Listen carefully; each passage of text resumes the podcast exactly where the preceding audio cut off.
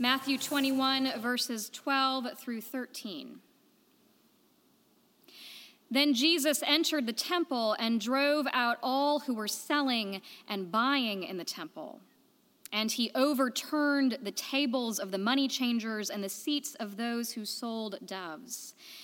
He said to them, It is written, My house shall be called a house of prayer, but you are making it a den of robbers.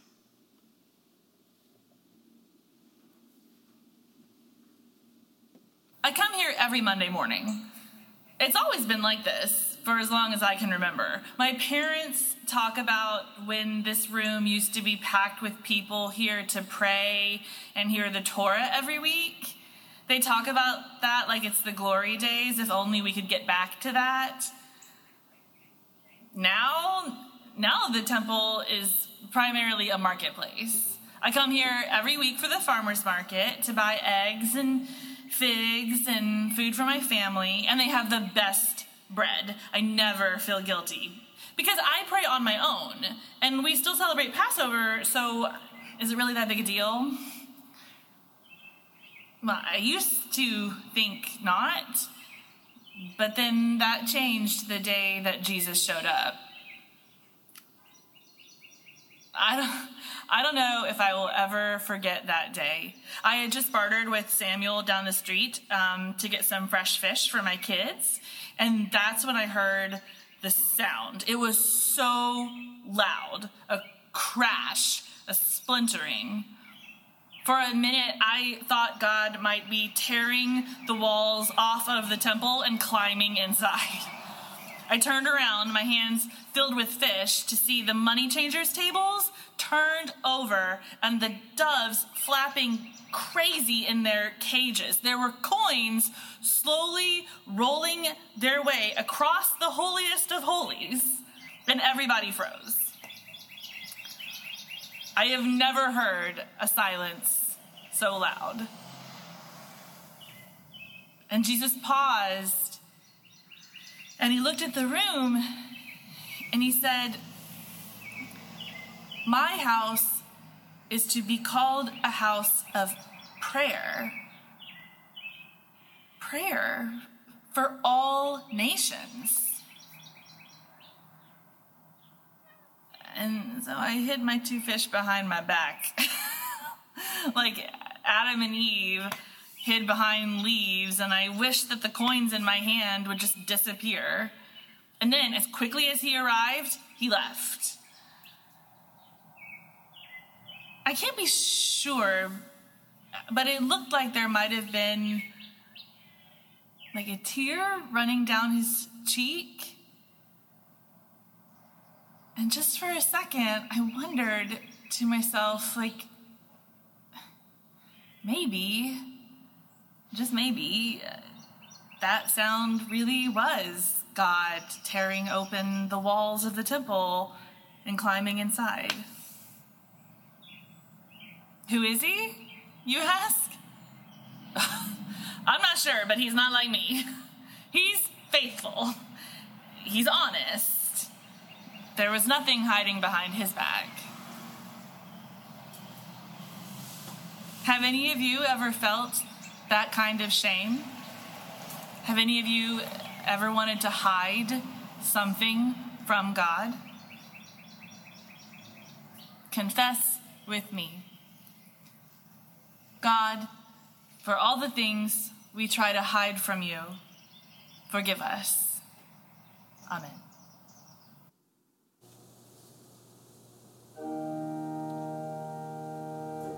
Jesus,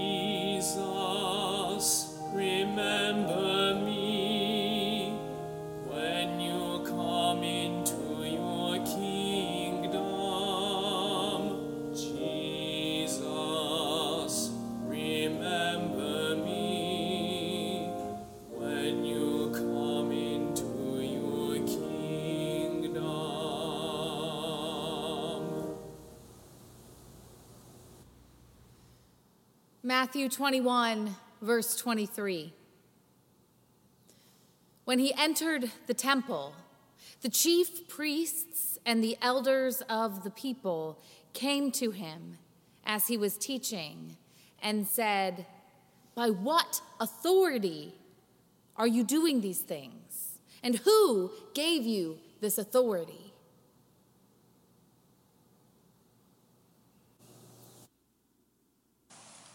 Do you know how many laws are in Torah? 613. You know how I know that? I spent my entire youth memorizing it. Hours upon hours and hours of repetition. And after I mastered those, I went on to memorize the Torah. That's the first five books of the Bible. Memorize.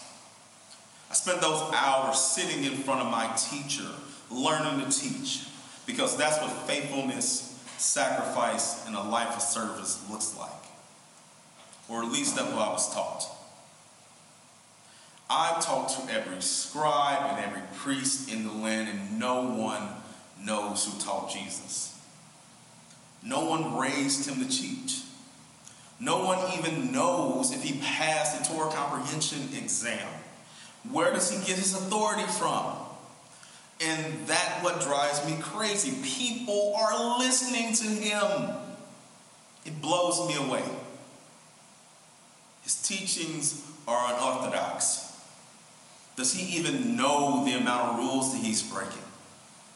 He talked to Samaritans. He, he healed on the Sabbath. He completely disregards our social lines, befriending women and lepers. I just don't understand. This isn't the way it's supposed to be. I studied for so long and nothing has prepared me for this. Who is he, you ask? He's a rebel, heretic, he's a radical, he's a mystery.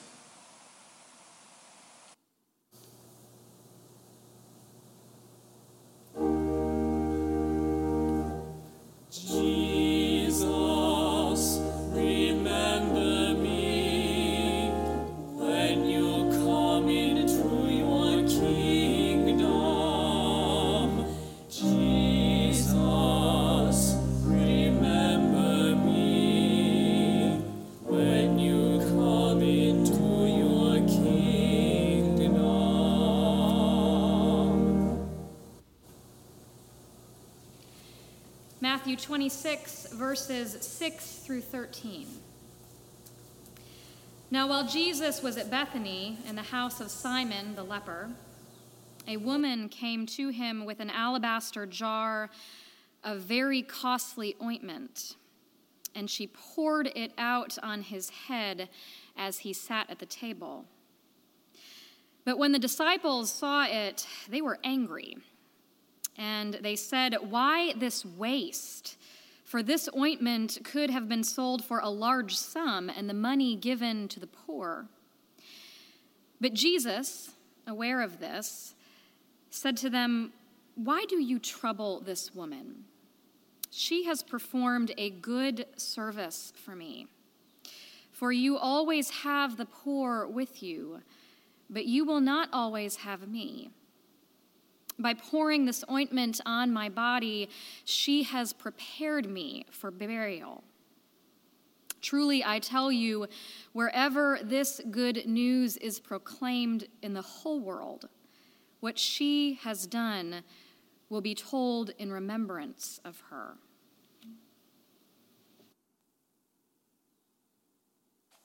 It was Wednesday.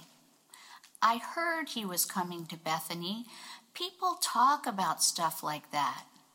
People also talk when you break open a bottle of perfume to anoint someone in a crowd. I learned that the hard way.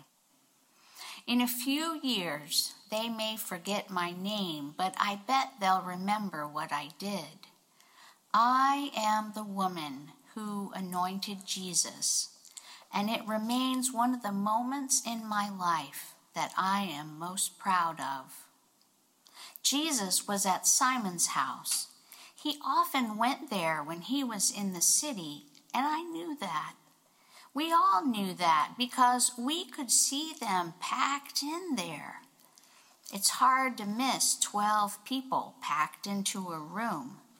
So before the sun fell, I grabbed my jar of perfume, the only item of wealth I own, and walked to Simon's. I had begged and saved for years to afford that jar of perfume. It was my backup plan, my safety net when I could no longer work. So I kept it hidden in the cupboard of my house. The whole way to Simon's house, I clutched that jar like a mother holds a baby, terrified that it might slip from my hands too soon, that I might lose the only gift I had to give, accidentally anointing the dirt at my feet instead of the man who had healed so many. It wasn't until I walked through the door and saw Jesus sitting there that I was able to release my grip on that jar. I had made it. I had my gift. This was the moment. The smell was unbelievable sweet like milk and honey, but even stronger than fresh baked bread. I knew when I cracked that jar open it would be overpowering. It would send people into the street. But I had to do it. People criticized me for wasting that perfume, but they don't know the whole story.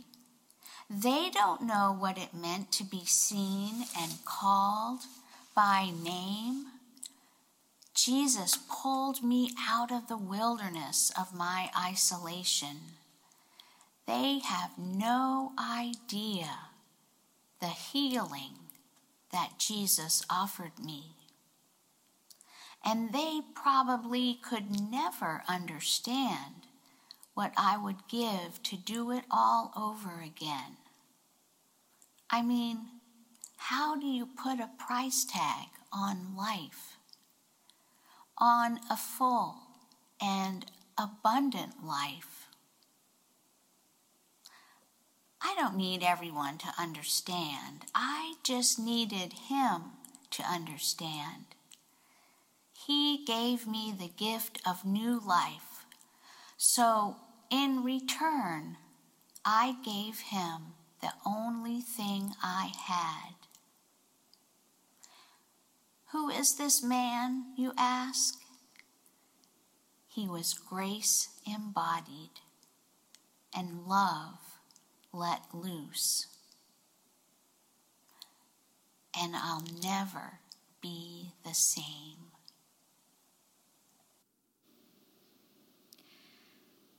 Friends, we have been given the gift of new life.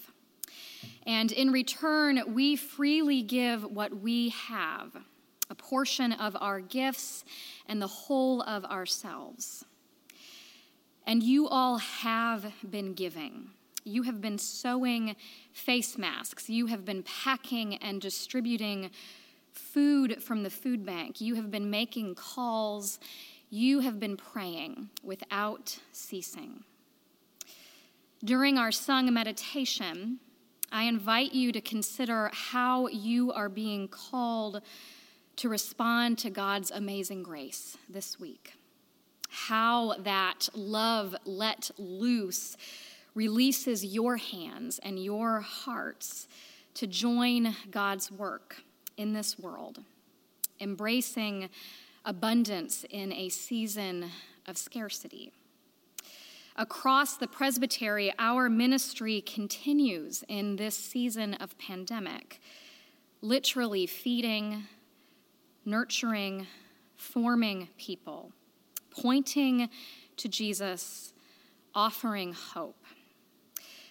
We can't pass the offering plate down the pews at this time but we can and we do receive your monetary offerings online, including on Realm. and through the good old fashioned mail. Freely we have received, freely let us give.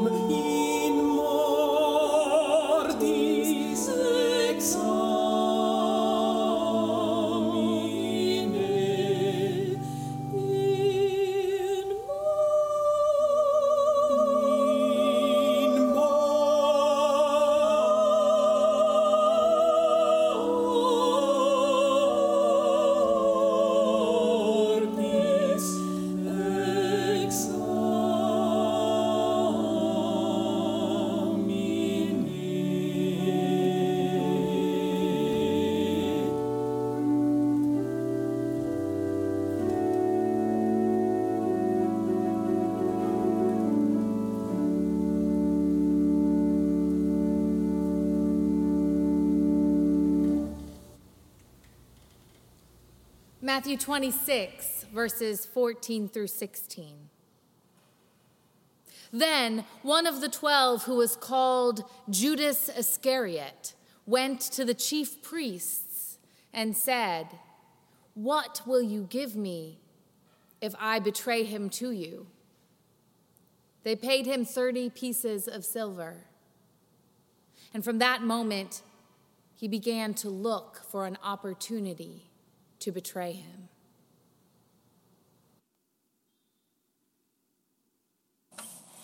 Could he really have been the Messiah? The Son of God? Could he really be the one that God sent to redeem the world? Really? There were days when I was convinced that he was, like, like the day he fed 5,000 people. I still can't figure out how he did it. But I was there, and people, they ate their fill. Or the night that he told Peter to walk with them on the water. I couldn't begin to tell you how that happened, but I was there, and it felt real. There were other days, though, when I wasn't so sure.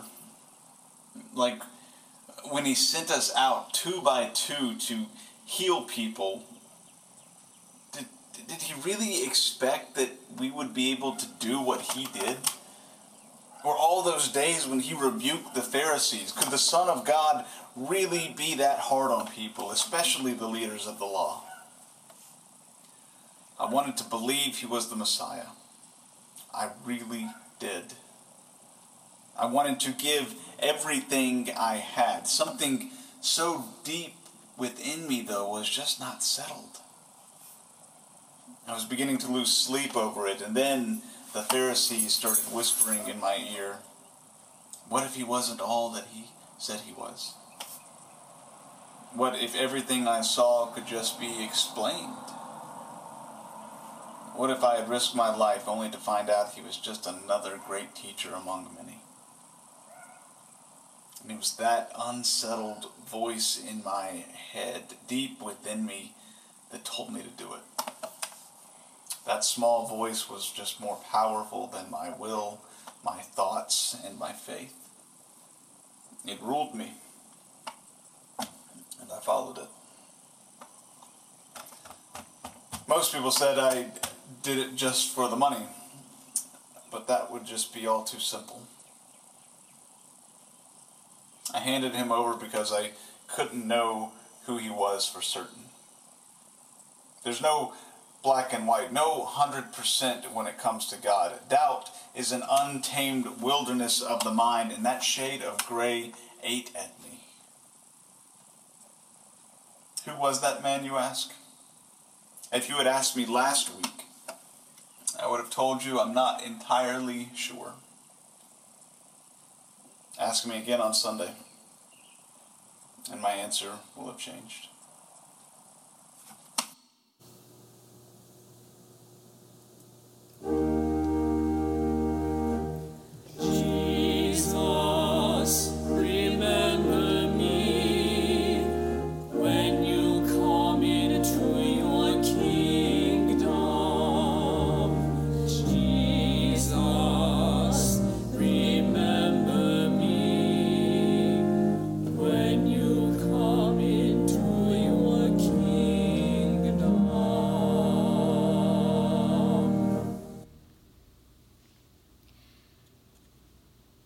Matthew 26, verses 36 through 47. Then Jesus went with them to a place called Gethsemane, and he said to his disciples, Sit here while I go over there and pray. He took with him Peter and the two sons of Zebedee and began to be grieved and agitated. Then he said to them, I am deeply grieved, even to the point of death. Remain here and stay awake with me. And going a little farther, he threw himself on the ground and he prayed, My Father, if it is possible, let this cup pass from me. Yet not what I want, but what you want. Then he came to the disciples and he found them sleeping. And he said to Peter, So could you not stay awake with me for one hour? Stay awake and pray that you may not come into the time of trial. The spirit indeed is willing, but the flesh is weak. Again, he went away for the second time and prayed, My Father, if this cannot pass unless I drink it, your will be done. And he came and he found them sleeping, for their eyes were heavy. So, leaving them again, he went away and prayed for the third time, saying the same words. Then he came to the disciples and said to them, Are you still sleeping and taking your rest? See, the hour is at hand, and the Son of Man is betrayed into the hand of sinners. Get up, let us be going. See, my betrayer is at hand. While he was speaking, Judas, one of the twelve, arrived. With him was a large crowd with swords and clubs from the chief priests and the elders of the people.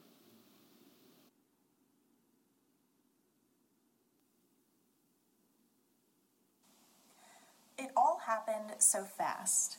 It was late, later than I had realized, and sleep was clinging to me like a fog I could not shake. I heard the crowd arrive in my dreams. At first, I thought it was a crowd of people wanting Jesus to heal them. I thought selfishly, for just a moment, to myself, how in the world did they find us here? That's when I started to wake up. I realized that the crowd didn't sound right. It wasn't people praising Jesus or begging to be healed or begging for mercy, even. It was too quiet, far too quiet for that. And in the quiet, I could hear the clink of swords in sheaths. I frantically pulled myself from sleep, shaking awake my brothers and trying to stand up quickly.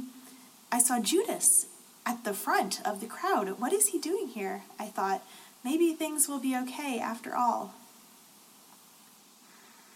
But I was wrong. In a split second, my whole world fell apart around me. I went from knowing my way, knowing my purpose, knowing my plan, to standing in the wilderness alone. It happened as quickly as a summer thunderstorm and as slowly as the change in seasons. The crowd with clubs and swords were taking Jesus, they were taking him away. And he was not fighting it. Maybe if I had stayed awake like he asked, then this would not have happened. Or maybe if we had left Jerusalem and gone back to Bethany, this would not have happened. What am I supposed to tell my family? The man I have seen heal the sick and walk on water has been arrested? And the angels did not try to stop it? Who is this man, you ask? He's not a criminal, that's for sure. It all happened so fast.